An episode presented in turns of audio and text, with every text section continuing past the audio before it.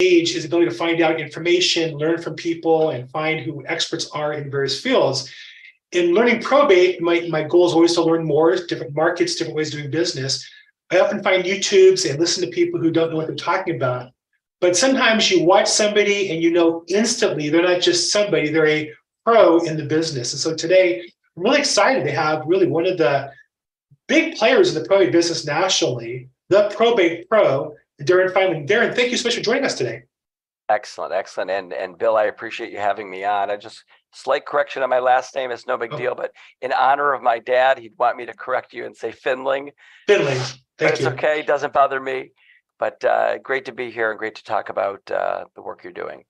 So tell me about your business. Let's just start with a quick overview. The Probate Pro is a what an attorney service or probate service, uh, uh, legal services for consumers, and where are you based out of? Yeah, so we're a national probate law firm. I'm coming to you from Detroit, Michigan, suburbs of Detroit. And we're a national law firm that provides probate services. So we're uh, handling estate related matters. That could mean somebody has died, or it could be somebody that is alive but is in need of guardianship or conservatorship. And we provide this service uh, to uh, individuals, and we do this on a national platform because we have offices in different states, as well as we provide a coordination service so that files that uh, come to us that need to be referred to lawyers around the country, we provide a service called probate coordination where we're referring cases nationally to other lawyers. And it, you know, very, uh, very impressive uh, uh, in terms of uh, the, the structure of your website. Over a billion dollars distributed to clients, and yet when you go on, you get a hi, this is Darren. Can I help you? And I'm thinking, oh my gosh, Darren, yeah, get off of the website. I'm going to get you on my on my Zoom call. So, how much of your business is consumer facing, and how much of it is uh, attorneys in other states bring you on because they aren't licensed or can't perform in other states? Yeah, we've been really fortunate to have a, a great business model where our uh, primary driver of our business is from other professionals and primarily lawyers. So we would consider ourselves to be primarily a business to business law firm. Because of our brand strength and our wide recognition of the work that we do, we also generate a lot of direct to consumer related work. So the vast majority of it is coming from law firms and lawyers around the country who are in need of our services, who contact us to provide support service. And then, of course, other professionals like realtors, title companies, uh, financial advisors, brokers, people that may, or CPAs that may be in the professional world who are in need of our services, maybe for a particular issue they're facing. Uh, of course, here in a real estate context, I know that often this issue arises um, when somebody has died and there's going to be a, a, a transition in terms of its of a house. So I'm sure we'll get into that. But that's kind of the the gamut of the work that we do. Got it. And um, is in your role in the company, are you, you know, hands-on in terms of legal cases? Are you exclusively hands-off and you have attorneys that work for you and with you? Or how how involved are you in the day-to-day cases of individual clients? Yeah, sure. So as I've, I'm in my 29th year of being uh, a law firm owner, I'm the sole owner of this business, and I've grown it from a single person doing billing, reception work, uh, attracting clients, delivering legal services into uh, maybe the largest probate law firm in the country. I, I don't know really how to measure that.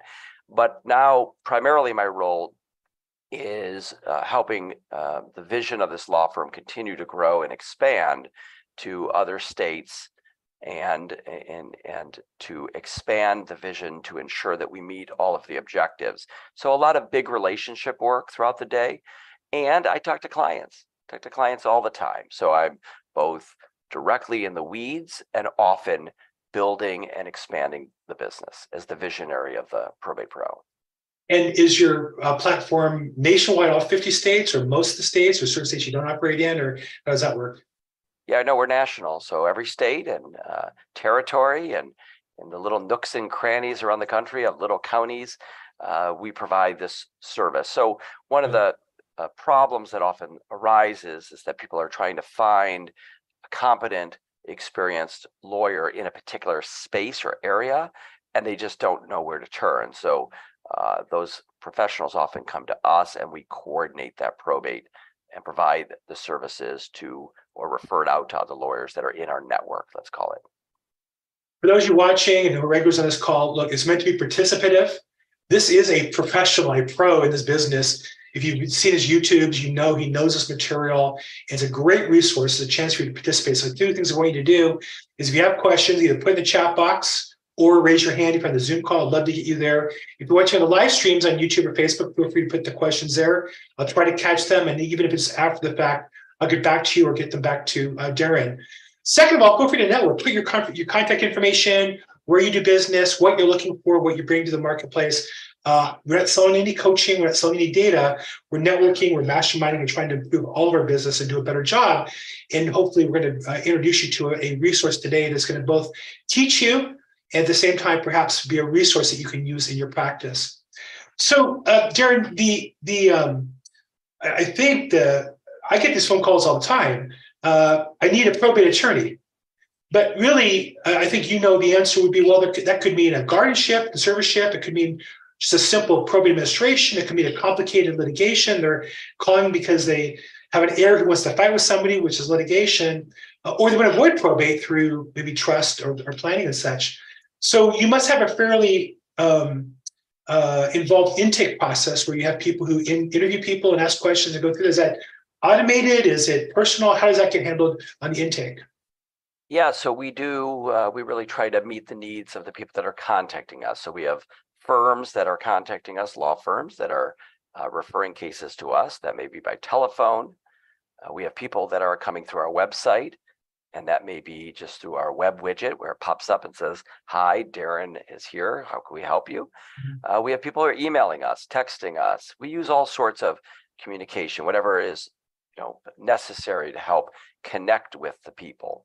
And in terms of the intake of the inflow of business, we do have a, we use a lot of technology to help us kind of manage it. We're a Salesforce business, so we we use mm. Salesforce as a um, as our platform for purposes of managing it. I'm on the front lines though. I talk to people who call in, uh, no different than other people in my office. I really enjoy that piece. I've been doing it my whole career. I got started doing a lot of uh, pro bono work where I was helping in legal aid clinics. So I'm really comfortable helping people who are in distress. And, and if you think about my particular space, most of the people that are calling us are grieving, have suffered or are suffering somebody in their family with mental health issues or traumatic brain injury, they're generally not in a great space. So uh, you really need a, a, particular type of personality to be able to handle and manage those calls. And then anybody that calls us, whether or contacts us, whether they're going to be a client or not, we always put them in the right direction. So not every person that calls in, of course, is going to retain us, but we feel obligated with our great knowledge to then help them and steer them in the right direction. So my personal business is, is very focused in California, though I'm building a national platform of agents and a team of agents around the country, but still we're very California focused. I know you do some business in California. Uh, can you kind of just you start with maybe an overview? How is California different than the rest of your national practice? Excellent. So this concept of probate, which is, let's call probate the umbrella of all of the different types of areas of law that include somebody that has died, trust work, estate planning work, guardianship, conservatorship, this whole gamut. Each state is unique. There's just no uniformity. So I could never figure out how to do something in another state. It's not intuitive. Uh, I'd understand the basic language, of course, but the processes are all unique. And California, eh, which is pretty typical with California, is pretty progressive in terms of its laws. So often, um, you know, the, the concepts that originate in California and some of the progressive states make their way throughout the rest of the country years later. So comparing state by state is just an impossibility. The paperwork's different, the language is often different, the filing fees, the timelines, it's quite different. And so um, I can help just give overview and concepts of, of probate, but to speak of specificity within each state, it really requires somebody who is experienced doing it day to day in each state. So I got a question from Charles W. on the uh, Zoom call, which was, do you partner with other service providers to get referrals? I imagine that's part of your, you mentioned friends, relationships, you're getting vendors or national companies that need help in multiple jurisdictions, and rather than find one in each, they can turn to you to, to do that for them? Yeah, so um, that question's a great question. I just want to go back a little bit in time because I'm a I'm an entrepreneur. I, you know, I'm building a business. I'm not just a lawyer, although that is the craft that I've been trained to do. I wanted to build a business, and and if if I could just impart a little bit of wisdom around that, Yeah. I I thought very early on in my career, I recognized that it's going to be very difficult to get a file one at a time. You'd get a file, the relationship would come to an end, and then that client hopefully would refer you to their friends, but it could be years before they needed you again. So I found going direct to consumer was very difficult. And if you if, if you've ever driven down the highway or listened to television, you know that the advertisers who are doing a lot of the marketing are the big personal injury law firms, the the ones that are generating a lot of money. And most other lawyers don't advertise because it's expensive. The cost of acquisition is expensive. So I realized that partnering with professionals, whether it be uh, financial service professionals, CPAs, realtors, developing really close relationships with them would develop like an annuity. The idea that they'd keep feeding you, they'd keep handing you work because they trust you to deliver the service well. So early on in my practice and in my career, as I was growing this business, I thought it would it was much wiser for me to instead of going direct to consumer, one client at a time, to develop and strengthen the relationships for purposes of the referrals into our business model. Hmm. Now, to counter that, with the relationships that we're handing work to, you can imagine lawyers around the country really want to do work with us. We're a, a big probate law firm and we're handing them work. So it's quite easy to attract those relationships. But it's all about relationship building. And I work seven days a week, a hard worker. I'm constantly developing relationships, new relationships to help strengthen and grow the business. It's part of our uh, core strategy here. Hopefully that's answered your question, Yeah. but it's really about partnering and developing strong relationships of other professionals. Well, I know you're just doing, I think, on a larger scale. You've been doing that long enough now that's a larger scale uh, that many of us try to do here locally with attorneys, right? Rather than just deal with consumers. If you can service attorneys and earn their relationship, then you're getting somebody who does a couple probates a, a year, a couple a month, rather than one at a time. Same kind of thing. Yeah, maybe I should speak about the the I'm a real I'm a broker myself, a real estate broker. And I'll talk a little bit about the relationship between lawyer and realtor because I think it's relevant to this particular group. Mhm. So with uh, the realtor world, the realtors all want our business. There's not a day that goes by that I don't have a realtor contacting me saying, "Hey, would you allow us to service you?" And so we try to allow the realtors uh, to develop relations with the lawyers and other professionals in my office. And then those that deliver great service just keep, keep getting fed. They keep getting more work. So those people that have proven themselves, and what I mean by that is they're attentive to the client, they treat the client well, they're responsive, they do all the things you were taught in you know, elementary school. They return calls, they advocate, they, they're respectful, they do all the basics. And those people keep getting fed. And the people that don't, don't. So that's the, we believe in that model. It is a meritocracy. Right. It's based on merit. It's not based on, you know, friendship. Uh, I have friends who are also doing great work, but it's really based on uh, those who uh, perform the best that we're willing to develop the relationships with. It. I do believe for the realtors that are listening in that developing those relationships are very valu- valuable. Because if you can get a good relationship with a law firm that is, and they feed you and you do good work, you've now avoided the necessity of going direct to consumer, marketing and, and advertising for new relationships and new customers. You've now developed a stream of potential referrals. And that's how we built our business. It's all been based on developing based on that model, that paradigm. I would imagine, now let me just take a guess here. I obviously don't need your business at all, but in my experience, not only is it developing relationship and getting business and earning it, but it's also I learned how that attorney works, how their paralegal works, how their systems are, so I can help them improve their systems. I can be more integrated more tightly, so the customer gets a better legal law firm service because I'm the realtor, not just better realtor service because I'm the realtor, right? When one plus one is three, not one plus one is two. Yeah, and I think Bill, to that point, you you understand the cadence, you understand their expectations, and you know you have to develop a relationship. Right. And so often, professionals and entrepreneurs and realtors, they they just hope everything's going to be easy. I will tell you, I built this law firm over the last 29 years. It has never been easy. It's been a grind. Say that again. You know, I because I get asked all the time. I heard probate's an easy niche. I'm like, no, it's not easy.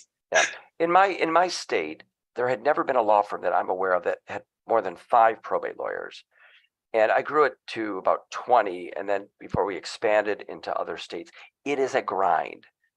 I'm here at seven o'clock doing this because I actually love communicating these kinds of concepts to people, but it's a grind. It's a lot of work. It's a lot of effort, day to day effort to uh, do this type of work. And it's about connections and relationships. And the more relationships that you have, no different than friends or family, the stronger uh, you are.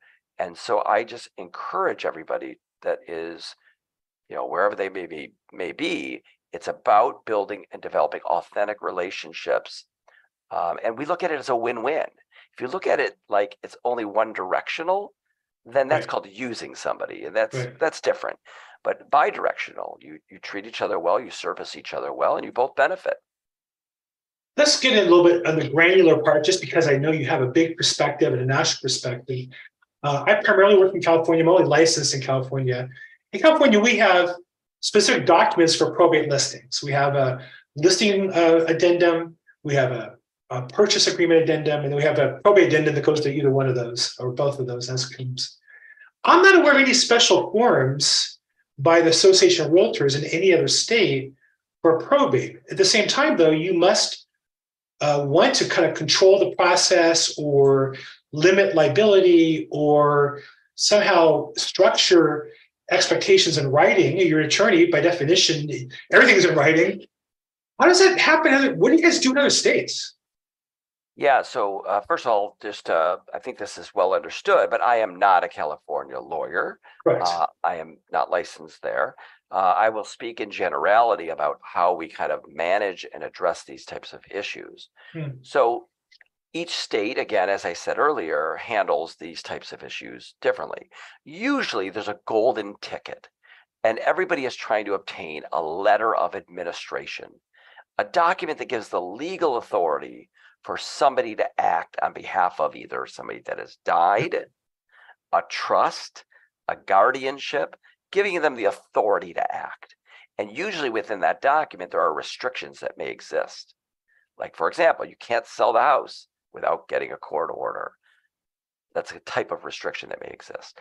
So it's that type of understanding of the uh, of the process for the lawyer as well as the realtor. If you understand the expectations right before this call, I had a client that I that are they're desperately ready to you know they want to close. They're ready to close, and they texted me and said, "Are we ready?" And I said, "Well, I think we'll have the letter of authority tomorrow." And that letter of authority we're hoping to get will have no restriction. And then it will hopefully allow that closing to take place. Bill, do you mind? Cameron asked a question that I just want to, Yeah. if I could go back a step, I think it's a good question. Yeah, She said, How do you develop the relationships that we're referring to? yeah. Okay, so let's let's just kind of answer this broadly because I think it's important. And I I would say this to any practice area. It's not just for realtors. So first I'm going to talk generally, and then we'll talk specifically around the lawyers. How do you get firms like ours? First of all, you have to you have to be willing to step out. Step out of your front of Netflix and Hulu and actually develop relationships in person usually. I always say to my, you know, family, like looking people in the eye and meeting them face to face is a powerful connection. Doing it on a text or through a cold email is not. So I always say, put yourself out there in places where those people will be. Hyper niche, like go to the places. So if you're looking for lawyers, go to the lawyer conference. Be among lawyers. Hand out your card. Develop authentic relations with those people. Um, step out of your comfort zone, Mark wrote. And yes, you have to. And I'm not saying don't go to keep going to realtor places. You go to the places where the people you're trying to develop those relationships are. So they may be at lawyer conferences. There's there's I'm sure there are local bar associations that meet and there's opportunities there. And it may mean um, you know, we get a lot of letters. I mean, to be fair, those letters land, they don't even they don't get past the receptionist. Uh, sometimes, you know, some lawyers read them though. And I will tell you, if you're going to do something that is going to uh, get out of the noise of everything else, it really needs to be unique. So if you're just, you know, all day long, we're getting uh, spammed with emails, you know, asking if we'd sell their, we'd be interested in, you know, working with them. Th- those don't stand out. So you have to figure out ways to stand out. And, uh, you know, I leave that to each person because there's no one way to do it. I would just simply say, don't do what everyone else is doing. Right. Be authentically yourself and go to the places where you can develop and strengthen those relationships. Someone wrote bar association. Sure. I, I- I'll tell you, I was at a bar association meeting. I didn't see a realtor walking around. Interesting. Some have more realtors and attorneys, and some have no realtors at all. And so in, in LA, we have multiple associations. We have downtown, Beverly Hills, Century City, Santa Monica, and they have different chapters within the bar. They have the trust, the real estate, you know, and you have to find it's different every in every area. But you got to go to associations. I found them very very uh, practical to go to, and the classes because attorneys need CL continuing education CLE that you know you can learn and meet attorneys there at the class you know uh, at the same time it's two for one so definitely that's some great advice so imagine if you were you would be but you mentioned you were a real estate broker but if you were maybe a sales manager for real estate agents who were going to go out to such events you've been attacked you've had realtors who heard you're an attorney threw you on the ground and slit your throat with a business card i'm sure how would you coach up a real estate agent who wanted to have a, a, a relationship with you what would you advise them to conduct themselves in, in those meetings? Yeah, it's a great question. I'll tell you what works for me and what I believe is an effective tool. So I believe in authenticity, authentic connections and relationships. So when somebody walks up to me and it feels very one-sided, I want you to send me business. Doesn't resonate really well with me. I, I usually let people talk to me. You know, when I'm at conferences, I, I try to talk to everybody because you can learn from everybody. But imagine if somebody walked up and said, "Hey, um, can I buy you a scoop of ice cream? You know, let's go get a lemonade or a cup of coffee. I'd love to just kind of, I'd love to pick your brain. People like to talk about themselves. So uh, if you could somehow get that conversation going two directions rather than one direction. But if you just are constantly, hey, will you consider me? Will you consider me? Will you consider me? We hear that all day long. And I think that um, I think that if you can develop uh, really strong, authentic relationships with people, and I think that's the best way. And th- those are the longest lasting, no different than your friendships. And we have realtors that we've worked with for years. I got employees that have been with me from the beginning of time because we establish authentic connections. So that's my best piece of wisdom ar- around that issue. Somebody wrote a question in the chat box about a particular issue about in pro per versus being represented by a lawyer. Do you want me to take that on, Bill? Yeah, that'd be great. All right, great. So in pro per, for those people who don't know what that means, it means in pro persona, which is a uh, a legal kind of lawyers are really silly. They they historically have used Latin words to really it's really an archaic way of communicating, but it basically means without a lawyer. So when you file something without a lawyer, it's in pro per. Uh, why don't they just say that? I don't know, but uh, lawyers like to have this special language. So with using or working with a person that is in pro per without a lawyer versus a lawyer, um, you know, it could it could be challenging because they don't know the language, they don't know the rules, they don't know the process. That doesn't mean that working with the lawyers necessarily better because sometimes the lawyers are they won't call people back, they're jerky, you know, they're charging a lot of money and and um, so it's it's there's no perfect scenario. but what you really want is a really good, skilled lawyer who communicates well and is kind and respectful to the realtor that they're working with. But working with an in pro per person can really be challenging. I mean, we know that, and we get calls all day long for people who are without the, the ability to afford a lawyer, and and they're just kind of wandering in the desert, trying to figure out where to go. And sometimes it, they, their estates go on for years Years. years and and they call us desperate for help and guidance and we try to guide them in the right direction but you know uh, you mentioned bill about these videos i have on youtube many many hundreds of videos that i do and i literally explain each form line by line You do. You explain it all. I really, I mean, if I just sit and took notes, I would know what to do if I followed everything you told me to do. Yeah, and and we we realize that there's going to be a percentage of people that actually can follow exactly what we did and and do it, but most still can't. It's mm. hard to do it without a lawyer.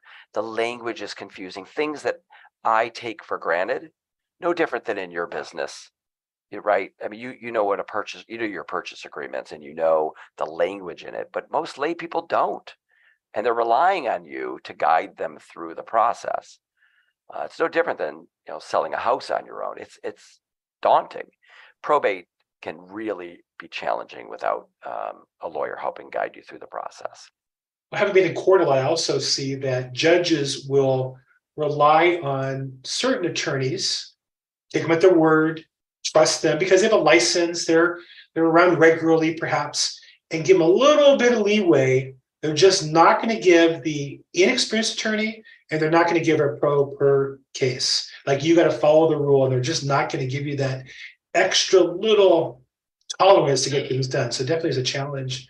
Um, and then without an attorney, there's other things like there's paralegals who won't take improper cases to file documents. Say, well, that seems crazy. Why would they care? Because they don't want to work with somebody, you know, who's maybe not represented in many cases. So it's a, it definitely is a challenge to get vendors and help, and even as a realtor, I- it, if you call me, I look at it as potential for a lot of business. When a broker calls me, at best, that's that one property typically. Not to say I don't treat them all skillfully, but it definitely isn't going to get the same.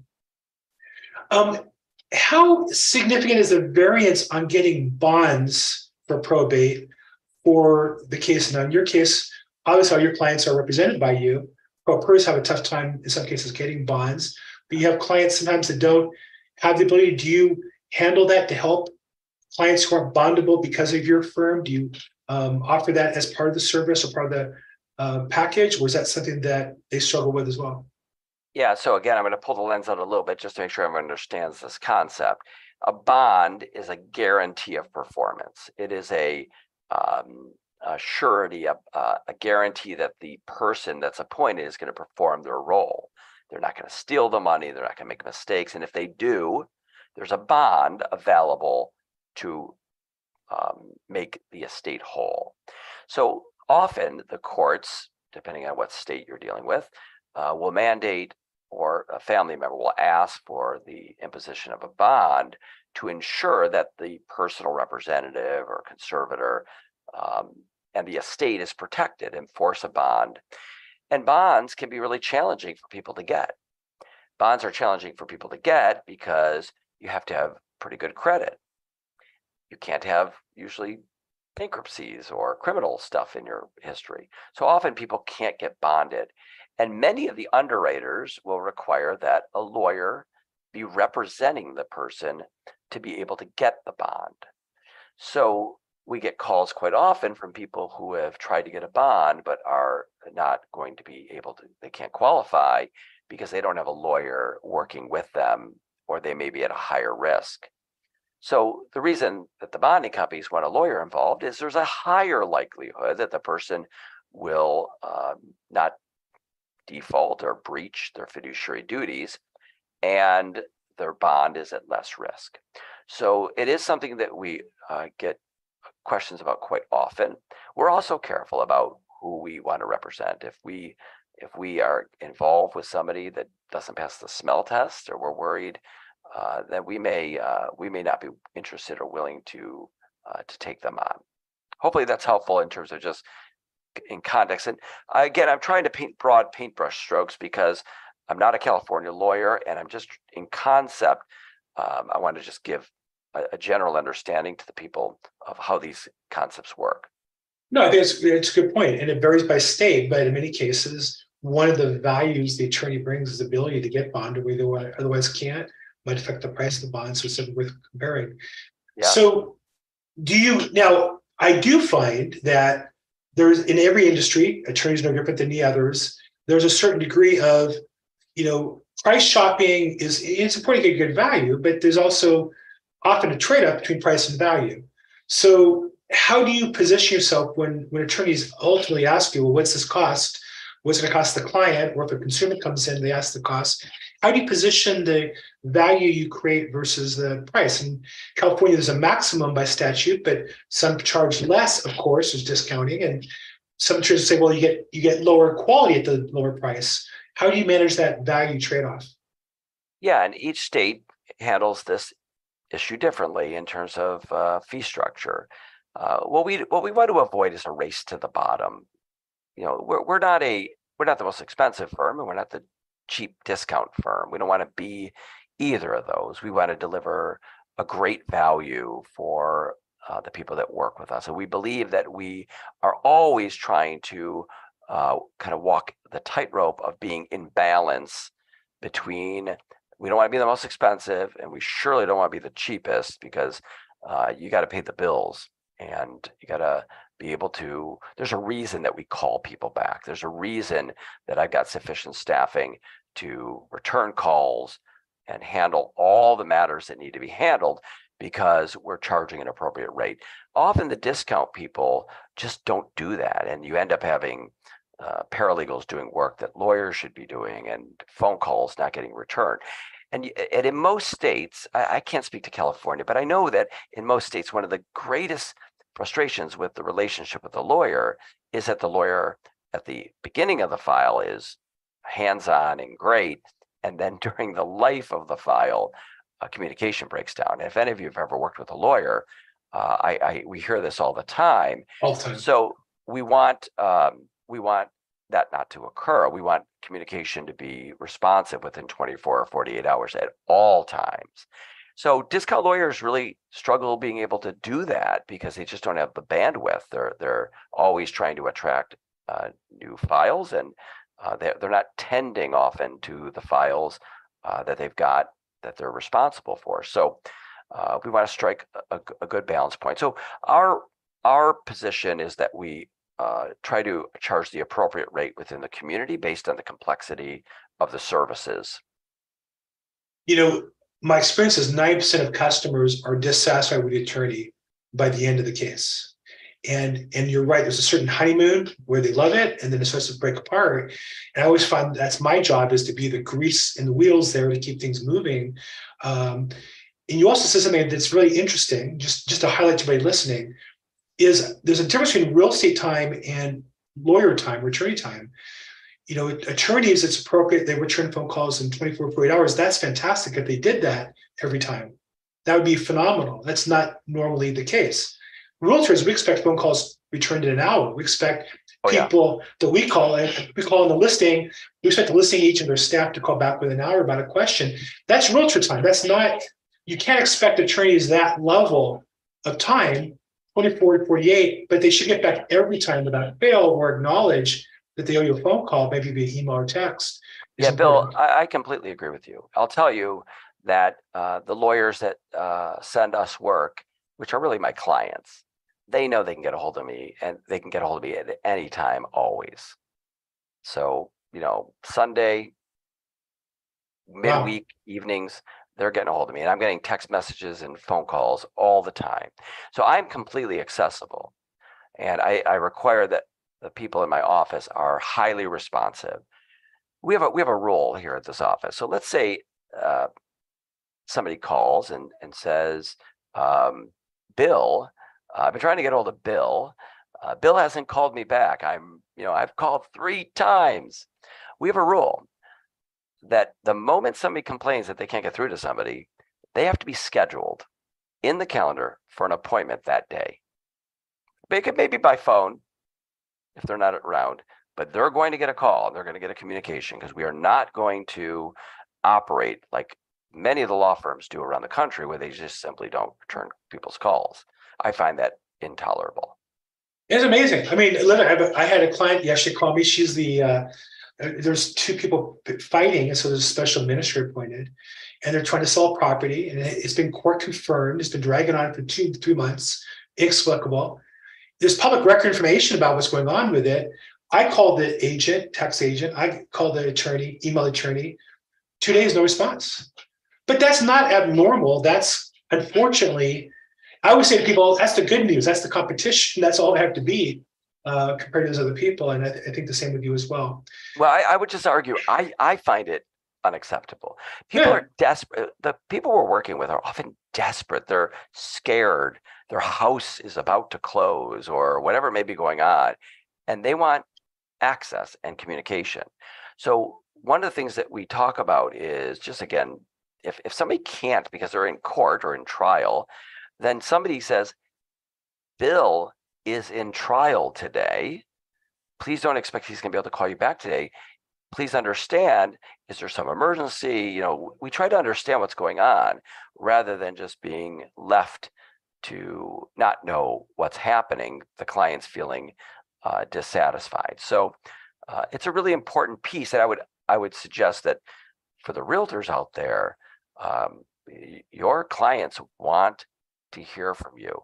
And I argue, or I would suggest that those realtors who are working with lawyers, we love when the realtors are giving us communication. It helps us boots on the ground know what's going on. Uh, so we welcome the feedback and communication from the realtors. So far, not that disappointed when I say this, that it's made, you said basically that to do business with companies, your company or companies like yours, show up, be on time, return phone calls, know your business, uh, uh, be, be uh, communicative, develop a relationship, not just asking for business, but doesn't sound like you're talking about much more fundamental good business to me. Yeah, I'll tell you, uh, people will ask me very often how I grew this into such a large business. Uh, we just tripped over a 100 employees. And it's simple. It's really simple. I learned it all, as I said earlier, in kindergarten, first and second grade. Call people back, honor, do exactly as you said you're going to do. If you say you're going to do it, do it. Be respectful, do good work, treat people nicely. Follow your core values. You know, we've got our core values here and, and uh, we live and breathe them. And um, I would just argue that if you follow those basic things, um, we were never hit with a, a, a bolt of lightning and all of a sudden, you know, cases fell into our lap. Each clay case and each relationship was hard work and still is hard work. I'm still as motivated today as I was when I started. I was saying that real probate attorneys real probate realtors brag about the problems they solve. Fake ones complain about them, right? You, if you talk, when I talk to an attorney who's really in the business, like you are in the grind, you're going to brag about, oh, we had a case of the day, did this, it did that. With you, like thrilled to share it. Uh, other people, it's like, oh my gosh, it sounds like a lot of work, and it's like embrace that, or you're in the wrong business. I think at some point. yeah, I, I would lean right into it, and we we we lean into the problems, and the and and here's another thing we learned when we were quite young, Bill. I, I know you were too, but when you make a mistake, we take it head on and we own it. Yeah, I, yeah. I call clients back. Hey, listen, I'm the owner of the law firm, so usually I'm the uh, the one that has to handle these calls, and Right. and and we acknowledge and validate uh, what they what they've experienced and hope to regain their trust because this is a relationship of trust. They've hired us to uh, do this important piece of their professional or personal life, I should say, Mhm. and it's about trust. So when the trust has been diminished, we have to restore that trust. And you know, I- it's no different than any other relationship work. We, we, we know that it's a, it's, it takes work and energy. It doesn't come easy. Hey, just qu- real quick housekeeping. Um, uh, this is our probate weekly call. We do every uh, Thursday, four P M Pacific, seven P M Eastern. You can sign up at probateweekly.com. Uh, and then if you want to join, have a Facebook group, you're free to join. Probate experts on Facebook, Just joining. We have about twenty-five hundred members around the country. And if you have questions there after the, after this video is over, we'd love to have you jump in and um, participate. We get you know, people asking about uh, probate cases and leads all around the country. So feel free to participate and join there as well. And then again, our guest today, uh, the probate pro. Uh, and if you go online, Darren actually pops up and asks you if you need any help, which is fantastic. This is the this is a, uh, a national probate firm that does uh, this service. It really is primarily for professionals like us, realtors and or other attorneys to do business around the country. And really excited to have him on here. I think it's one of the largest firms I've ever talked to. So I really feel like I've learned a lot. And I just want to say, everybody on the on the call today, the goal here is not to learn how to pick apart Darren's phone call to show up in his office tomorrow with a stack of business cards and drag business out the door. It's really let's learn, let's try to learn the principles and the process to make ourselves better and worthy of that business. And then it will come to us naturally. I think that's what comes across in talking to him today so much is the importance of the fundamentals rather than some secret sauces to get you business.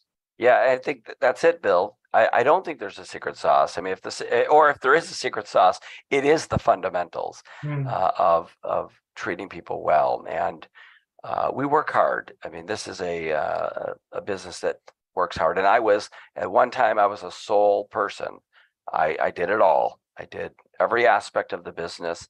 And um, but I, I had ambition to grow something quite quite large and and a vision to do so and then surrounded myself around really good people to help uh, actualize that vision. So you know, we've got a long way to go. Uh, we're not quite where we want to be. Uh, we're going to get to 100 lawyers. That's our uh, goal at the moment. So Wow. really, really um, working hard to uh, grow the business. As I imagine that the um the, the COVID, the the move towards virtualization would accelerate the opportunity to get hundred lawyers. It's still challenging. You saw the the problems and the finances and all that, but I imagine that is more possible today than it was four years ago. Yeah, you know, I feel really fortunate that I grew up in a technolo- technologically advanced time. Uh, when I started, you know, whether it was right at the end of like, you know, Ditto paper and um, you know, carbon paper and manual IBM Selectric uh, typewriters, and I, I, I embrace technology, and and I think that uh, as we have uh, evolved, uh, we got quite comfortable with technology and the ability to use whether it's electronic communication like this, Zoom, as well as DocuSign, uh, as well as our Salesforce system and other technologies that we use. Uh, we embrace it. We love it. And it poses some challenges uh, because it's different. It's a different business now. We used to meet everyone face to face and we'd shake hands and we'd, you know, talk. Uh, now it's different. It's a, it's a, we're, we're talking often through a piece of glass. So it's a different form. You have to develop connections, um, and it some kind of, sometimes can be quite challenging. So I go to a lot of conferences uh, for that reason.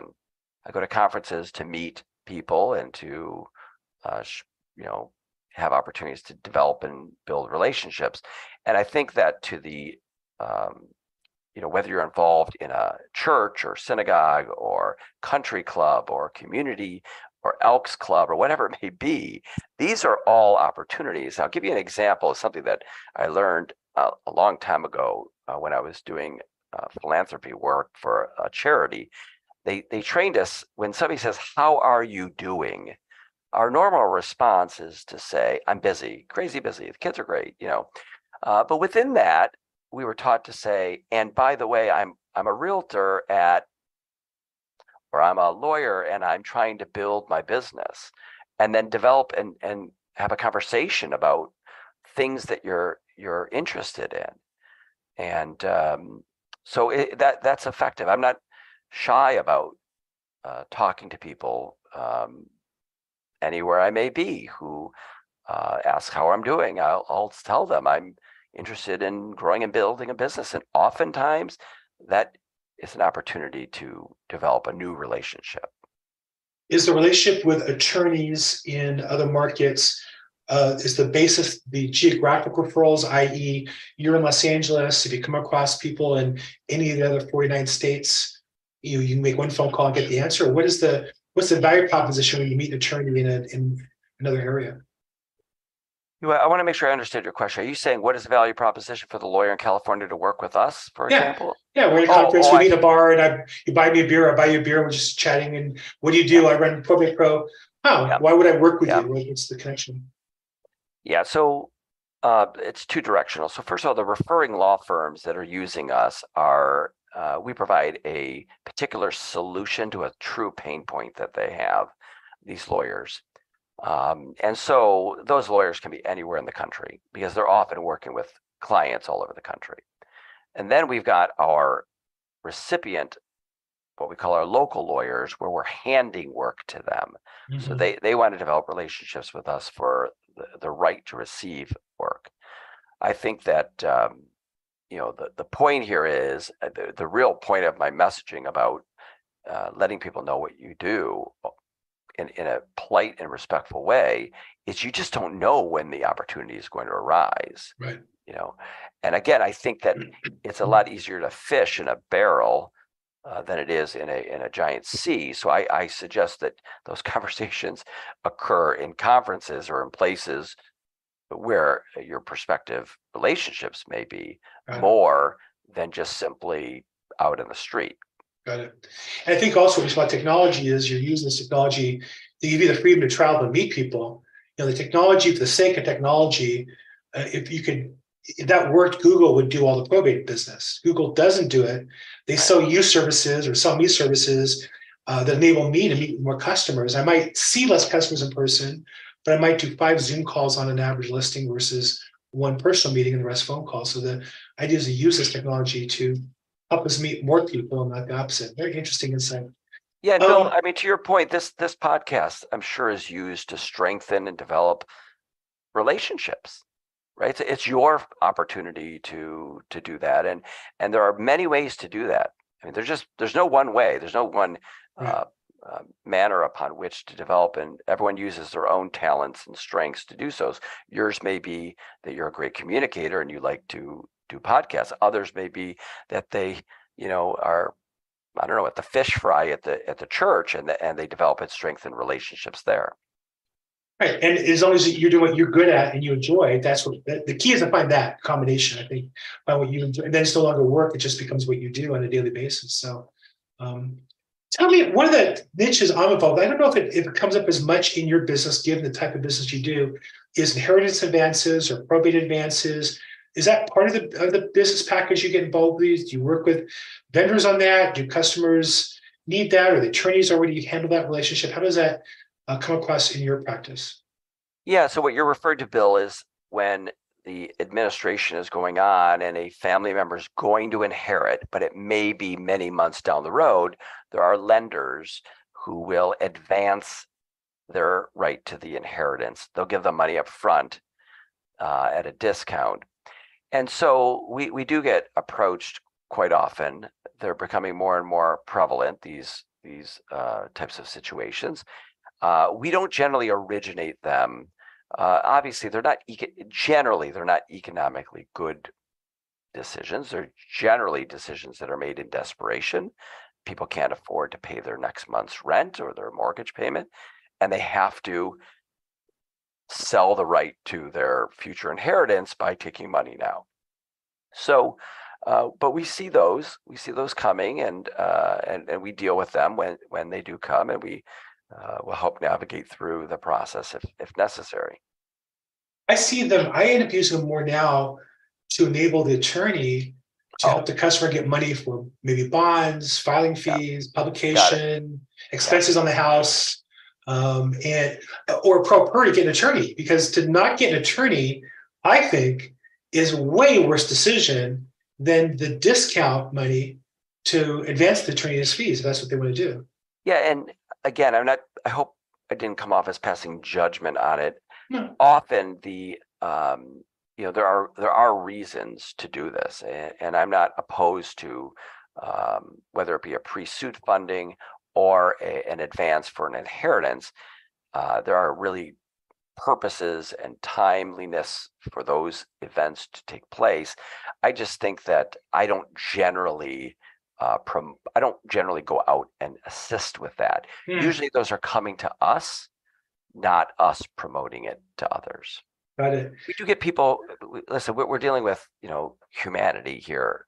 And we got people at every kind of situation, some who are very wealthy and most uh, are representative of our country who are not doing well and are really struggling. So far, I think the biggest comment we got from you today was on the call out on the IBM Selectric typewriter. Those of us who remember, I remember when the executive was replaced by the Selectric. That was like, I don't know what you want to call that, like when the uh, Xbox first came out, it was like a major technological innovation. The, the old electric, the executives had like the old fingers, but they were electric, and the Selectric was like a little ball. And uh, I was a fast typist, and that was a life changing experience for me. I remember a lot of whiteout. I used to paint, Yeah. you know, a lot of whiteout painting. Yeah, those of us with gray hair remember the whiteout on the paper. That was a regular thing. Exactly. Um, any particular national conference that you think you, you, you know, put your real estate broker hat back on for a minute here, that you would advise, any particular conferences that you think are maybe underrepresented or under, um, attended by, uh, real estate brokers or agents who are looking to build their business in this, in this niche? Yeah, so I would start smaller initially, Bill. I think that if I were starting over, and again, I don't know the people that are uh, uh, that are listening here, whether they're have huge practices or or they're just getting started, or somewhere in between. But I would start small and then build from there. So what I mean by that is, it's really hard to go into a conference with two thousand people and and just constantly. uh, That's you know, it's challenging. Uh, but I do think starting small in smaller forums is is the place to go where lawyers may be. Um, and again, um, you know, starting at those bar associations or community kind of places and develop and strengthen those those relationships in a smaller forum, and then go bigger. So I'm going to national conferences because I know that those relationships that are referring us business are at those national conferences Right. um, I think that um, you know developing those relationships at bar associations, um, you know, somehow uh, being a, an opportunity to to develop relationships is is a really good strategy. And we're we're a uh, we do a lot of marketing. We're we're really proud of our marketing. You could even see on our website. I'm bending over backwards. It's it's a totally non-traditional website. Instead of standing you know, a bunch of lawyers standing in front of a bunch of law books. Mhm. Uh, we wanted to be authentic to who we are. We're playful, we're fun, we're nice, um, and we wanted it to not look like any other law firm. So That does lot- it, by the way. Yeah, it does. You achieved your goal. yeah, we, we we have some fun with it, and and sometimes even we do a lot of social media stuff where we're where we're uh, educating. So another strategy for the realtors would be education, and whether it's you know if for example if they're comfortable doing TikTok or Instagram or you know Facebook and just explaining basic concepts, um, people like to consume it. I do a lot of TikTok and YouTube and social media stuff because I can communicate my field and people consume it and like it. So you can become a subject matter expert. It's another way to uh, kind of market yourself. But ultimately, the key is to stand out. There's a lot of realtors, there's a lot of lawyers. There's actually a lot of probate lawyers who are smarter than me and maybe better, but we know how to run a business and we know how to market, we know how to develop authentic relationships which allows us to stand out among the crowd. And that's what this is about. You have to figure out a way to stand out from the noise. There's a lot of people who are in your shoes and no different than in high school when there was one person with the mohawk who stood out. You have to figure out your way to stand out and and connect with people. I'm not gonna get a mohawk still. I never had the mohawk either. I couldn't do a Well, mohawk. I will say though, I think within the realm of probate attorneys, you are the equivalent of the Mohawk and that you stand out as really one of the uh, industry experts. I do point people to your website all the time. I say, look, watch this content and paraphrase or share it and comment on it. You know, you can take your YouTube. I can share a link on Facebook to your YouTube and just summarize a couple sentences what I learned from it. I tell people when you start, just get started doing something to get attention, and you'll find your voice over time. Don't think you have to be polished like the probate pro right out of the gate. Darren, I go on for hours, but we are coming at the end of the hour, and I only paid you for one hour's time, so I don't want to get charged for a whole other hour. I don't know where the money is. There's no, I never got the check, Bill. Oops, I gotta go. No, thank you so much. I really appreciate you being willing to share with the agents across the country here on our on our platform, and I appreciate your time uh, previously as well. Thank you so much for being willing to share with us. I, I, I just can't tell how much I appreciate your time today. No, I appreciate it. I appreciate the opportunity to talk to people as always. I, uh, people are saying thank you in the chat box. I would just say for anybody that, uh, you know, is interested in any of our content, uh, we love feedback, as Bill just mentioned. Uh, we're on TikTok and I love getting five-star Google reviews. So uh, if you liked what we had to say here, give us a five-star Google review to the Probate Pro. We'd love it. And I thank you. And I hope to meet you in, in all at some point down the road. Appreciate the opportunity, Bill. Thanks. Thanks so much. And again, if you want to find him, uh, website, theprobatepro.com and other social media. If you go to the Probate Pro, you'll see the links to social media as well as you'll see him bending over backwards to make you happy. Thanks again so much, Darren. And the rest of you, thank you so much for joining us today. If uh, feel free to like this, to like it or subscribe. This Probate Weekly we do every Thursday, 4 p.m. Pacific, 7 p.m. Eastern, and we also live stream it on YouTube, Facebook, and LinkedIn. I'm Bill Gross at Bill Gross EXP and social media. Feel free to call, text, or email me if I can help you with any probate issues. Thank you all. Have a great week, everybody. Thanks so much. Thanks, everyone.